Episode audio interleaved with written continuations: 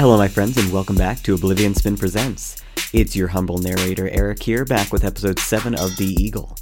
Last we left off, James had tagged along while Mori and Ren had sparred. Ren lost the first match or two, but ended their session by striking Mori across the face. The men caught up with her later out of costume in her other life. Ren whisked her away to get an account of what happened to her face, and James dozed off at home, waiting to see if she'd drop by. On Tuesday, James woke up at 6 to let Ollie into his apartment. Ollie had brought a novel with him and sat on the sofa reading with a mug of orange juice while James showered and dressed for work. James had gotten used to Ollie existing in his general vicinity in the mornings, although it still felt odd to have an audience while he was getting ready. The fact that Ollie was so particularly nice and inoffensive made it somehow worse. Ollie would bring breakfast to keep around in James's fridge, including his orange juice, and perennially offered to share with James. He never commented on how messy the house was or if they were running late, just sat quietly with his books, drinking his orange juice, and sometimes having a muffin. James locked the door behind them. What's the book of the day, Ollie? Arches. Ollie held the book up. It's not great. They took some liberties with how interesting working delinquency actually is. Oh god, is that the one with the enforcer who finds the. Knock it off! Ollie interrupted. I'm only a few chapters in. I just started it this morning. You just said you did not like it. Why keep reading it? Ollie shrugged. It is the only book I have with me, and I expect you'll be late again tonight. I need something to do after my shift ends while I wait to escort you home. Right, sorry about that. I did not mind. It is not as though I have anything in particular to go home to besides sleeping. James chuckled. That all you do with your life? Work, read, and sleep? That is all I have time for currently, yes. James felt somewhat bad. There's no reason why you could not escort me back to work and someone else escort me home. Not that I need an escort, but it seems I do not have a choice. I appreciate the thought, but Mori says it has to be me specifically. James almost asked Ollie why, but realized that Mori would not have told him. There are books in my office if you want something better a handful of nonfiction corrections and delinquency related books, and some novels. Thank you, Mr. Porter. I might take you up on that offer after I finish this book. But you just said you did not like it. I do not, but I'm still going to read it. There was a lull in the conversation before Ollie spoke, somewhat quietly. What about you? Do you have any hobbies besides work? James smirked and started to answer sarcastically before realizing he did not want to discourage Ollie's attempts at conversation. I used to do some sketching and carving when I had the time. Guess you must be even busier than I am. James half shrugged and let the conversation fade awkwardly, too distracted to quite think of how to revive it. When James got to his office, the door was locked. He frowned for a moment before shuffling his briefcase around to get at his keys. His office was exactly how he had left it for the first time in years. He held his hand near the tea kettle. It was stone cold. James took a long exhale. He stood at the end of his desk debating what side to sit on before finally settling for the nice cushioned chair Mori usually occupied. It left him staring right at the spot where she had so warmly welcomed him back the week before. He felt a lump in his throat. He left his office and went down the hall to Mori's official office. It was locked as well, but he let himself in. Her office was quite a bit smaller than his, but still one of the nicer offices. He sat in her chair and flipped through the piles of papers on her desk. It occurred to him that what he took to be Mori outsmarting Ren and trying to embarrass him could have been her making a choice to commit to being Poppy. Maybe there no longer was a Mori, just a Poppy Dart. Seamstress, bubbly and ladylike. James crossed his arms on her desk and put his head down. Well, if this is not fucking backwards. James looked up. Mori was standing in the doorway holding a small parcel. She walked up to her desk and grabbed a few papers from under James's arm. I just needed this. I'm going back to your office seeing as it is the one with the kettle. She held up the parcel and shook it slightly. You're invited. I brought pound cake. It's not even stale. James smiled. He followed her back to his office, locking hers behind him. Mori sat in James's chair and unwrapped the cake. Shit, do you got a knife? Do you not? I'm not cutting cake with my murder implements. He grabbed a knife from next to the kettle and handed it to her. I was afraid I had seen the last of you. He could see her lip was still a bit swollen, but could not make out the rest of her face well enough to tell how bruised it was. Sorry, I was not in the mood for a hookup. James sat across from her. You know I like seeing you for more reasons than that, correct? I was not in the mood for that either, and busy besides. She lowered her voice. Ren brought about six years' worth of torn shirts for Poppy to mend. James held his breath. He did not want to tell her that Ren knew. I'm actually afraid I'll not be in corrections this week either. I was just dropping in to get my paperwork. Maybe file some shit after hours. As there's no execution scheduled, I should not be that missed. Why did you bring breakfast if you're not staying? Maury walked around the desk, sat sideways on James's lap, and wrapped her arms around him. She kissed him on the cheek. I did not want you to think I'd given up on you. You cannot keep working three jobs. I can get someone to do your paperwork for you, Maury. You know, I've been talking to Ollie a lot. He's not as scary as you are, but he has some serious talent. He could be trained to fill in for you. Well, I agree that in the long term, Ollie should be my replacement. Not now. Too much of my persona is tied with corrections. Quitting abruptly without fully committing to the head of enforcement position would make it very obvious I had a second life. And I did not think I was so clever that no one would figure it out were they looking hard enough. You know, if you were Poppy, we could still Maury kissed him on the cheek and spoke softly in his ear. I will think of something, Mr. Porter. I'm just deciding what. I managed to make Wren's plans backfire once. I do not think he'll keep pushing. Maury stood, grabbed her papers, and headed towards the door. I must be off to enforcing then. See you around, Mr. Porter. Maury? She looked at him. Wren always loses the first match. Hmm? Sparring, chess, cards.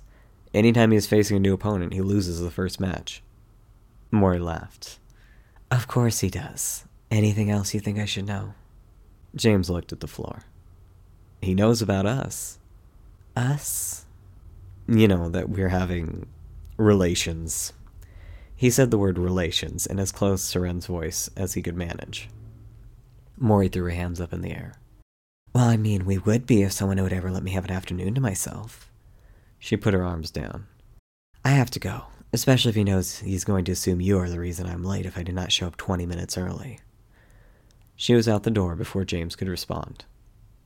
By Friday, James had completely caught up on everything that even vaguely needed doing in a desperate attempt to distract from Maury's absence and how desperately he wanted a drink.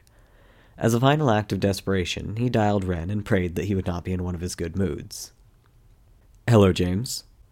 I'm starting to think you answer all your calls with, Hello, James. Only calls from you, but believe what you would like. Right, whatever. I was wondering if you had time. Always something you need in particular? Advice. On what?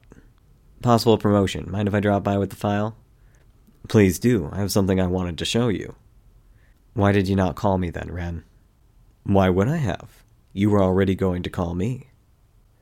James ended the call and stared at the ceiling, contemplating why, of all people in the complex, his closest friend had to be Wren, before gathering a few papers and heading up to the main office. Ollie escorted James to the main office of delinquency. James dismissed him and swore he would call him if he needed him. Wren sat at his desk, engrossed in two files he had open and spread out. He glanced up at James. Tell me about your proposed promotion. James made himself comfortable and scanned Wren's office for signs of Maury. There was a kettle and a tea canister set up in the corner by the door. He absently held his file out to Wren. Oliver Ollie Sharp, official third class, corrections guard. I thought that if Maury takes enforcement head, he would be a good replacement for her. Figure he has potential beyond standing by a door. Wren flipped through the file. Has she indicated to you she was planning on taking it? James half shrugged. It has not come up. I've been keeping tabs on Oliver, and I'm quite partial to the idea of having him fulfill the assistant role. He would bring a different air to corrections, but perhaps a good one. Wren spoke somewhat distractedly, still flipping through Ollie's file. Especially if the trend continues with how well you have been running it since your return. Wren handed the file back to James somewhat reluctantly. Thank you. Of course. Wren adjusted his reading glasses. What do you want to show me? Wren put his hand on a pile of papers and turned them towards James. The file was on Poppy Dart. James skimmed it, but it did not say anything unexpected. All right, you pulled her file. What about it? You do not find it a bit curious that there is absolutely nothing out of the ordinary? I know she is careful, but I would have expected some skeletons, some small brush with danger at some point, or at least a mention of some of the training she doubtlessly had to be in as great a shape as she is in. Wren tapped the paper with his pen. The closest thing is that she took dance classes. She's been working delinquency two, three years full time now. She's had administrative access to records. I'm sure she destroyed anything she did not like. Wren nodded for a moment. He started to reach out towards James, but diverted suddenly and awkwardly into rolling his wrist as though he had a sudden cramp. You all right there, Wren? Fine, just stretching. Wren tilted his head slightly to look towards the window to the door behind James. You think Maury is considering my offer, then? James took the hint. You're going to have to try a lot harder if you want to break her down. Are you preparing to lecture me, or are you aiming to give me advice?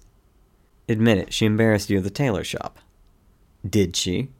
She fueled the already existent and not wholly untrue rumor that Miss Dart and I were courting. I fail to see how people thinking a beautiful woman fancies me is particularly embarrassing. If anything, she backed herself into a corner by having one persona very publicly courting me, and the other not so discreetly being involved with you. I really did not think that through. Poppy had near silently slipped into the office. She wore a dress the same green as the bruises on her face and had her hair pulled back in a loose braid. Eavesdropping is unbecoming of a lady, Miss Dart, as is letting yourself in unannounced. Maury flipped Wren off while she busied herself at the kettle. Wren chuckled and began to leisurely return the papers on Poppy to their folder. Maury kissed James on the cheek as she walked by. She situated herself on Wren's desk with her back against the wall and her bare legs stretched out across the front edge. Maury looked at James and took a sip of her tea. We play a lot of chess in the recreation room, and he's starting to introduce me to the people I've worked for for years, one by one. Her dress hiked up far enough to show the bottom edge of her knife holster. Wren held a cigarette in his mouth and lit it carefully, struggling to keep it in his mouth despite his growing smirk. I was thinking, Lovely, that perhaps next week we could go on a double date with James and Maury. You would find her absolutely fascinating.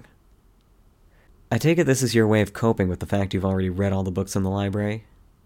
Perhaps I'm coping with the fact I've not only read all the books, but also played all the board games. Eventually I will win and things will go back to how they are supposed to be. If she was wise about it, she will commit to one of her personas before we end up at the orphanage, married and considering adoption. Maury scoffed. If you were wise, you would dump me while you could still walk off with your head held up high like you were too good for me.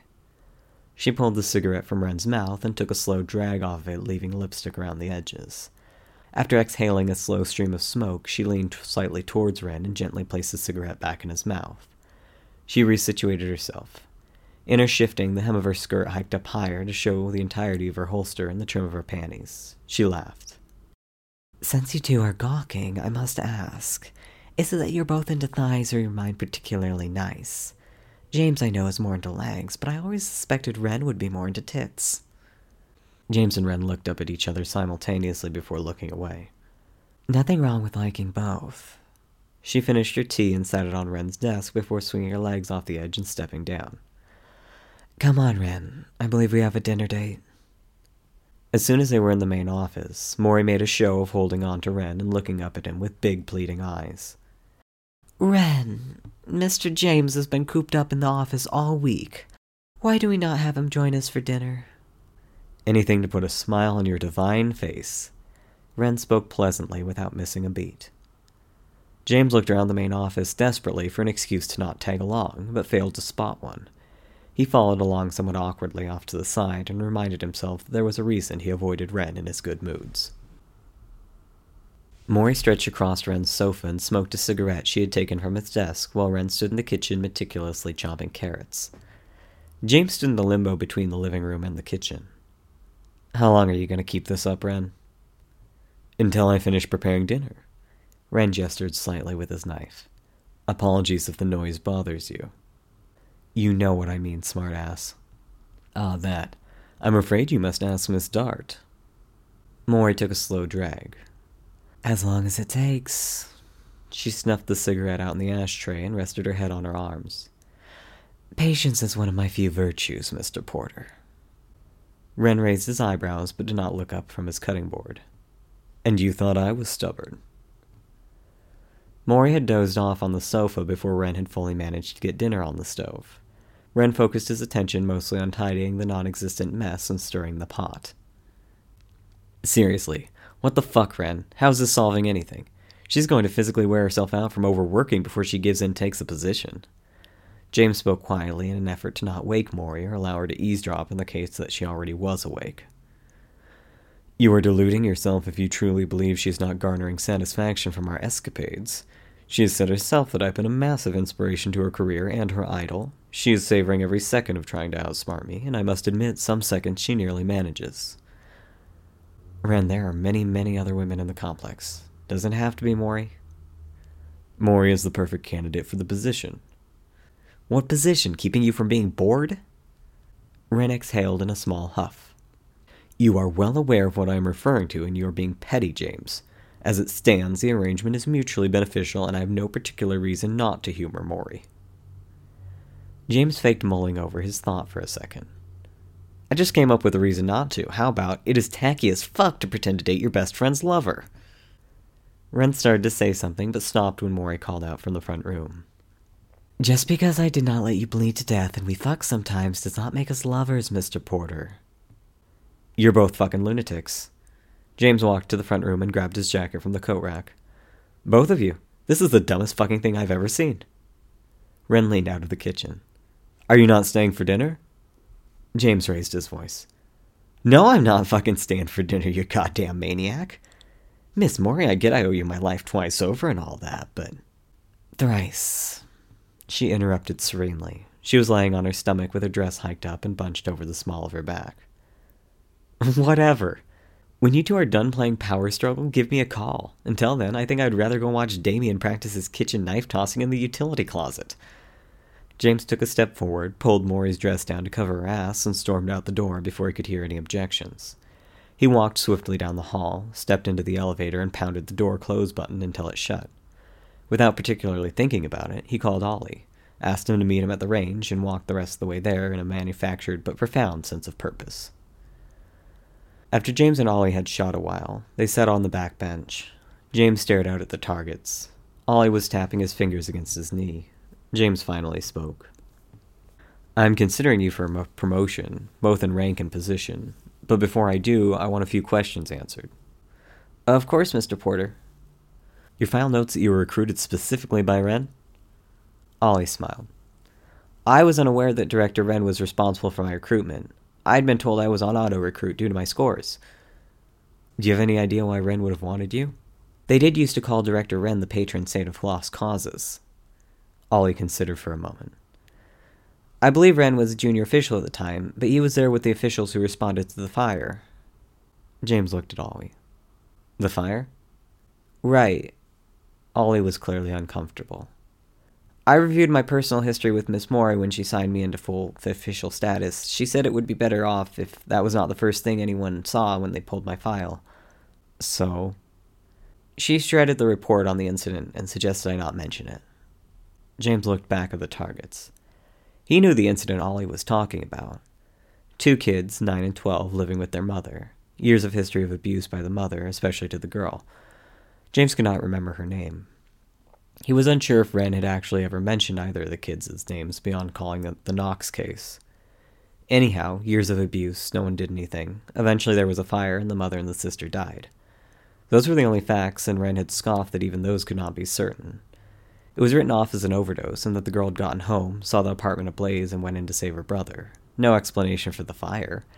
Why would anyone want to investigate that? Why would anyone want to look into how the fire started, or why the smoke alarm did not go off, or why the sprinklers malfunctioned, or why every failsafe seemed to fail? What was your sister's name, Ollie? Ollie looked at James, wide eyed and pale. Sorry, I hang around psychic so much I forget I have to think out loud. Ollie smiled slightly, and James waited a moment to see if he might laugh, but he did not. You're formerly Oliver Knox, right? Wren has always said that case was the biggest failure Marr ever committed while he was running delinquency. Makes sense Wren kept tabs on you. I did not realize that had made such an impact on Director Wren. Ollie seemed to be looking at absolutely nothing in particular. Her name was Fennel. James remembered how Wren would tell the story that he was tasked with watching the little boy while the officials started to deal with everything else.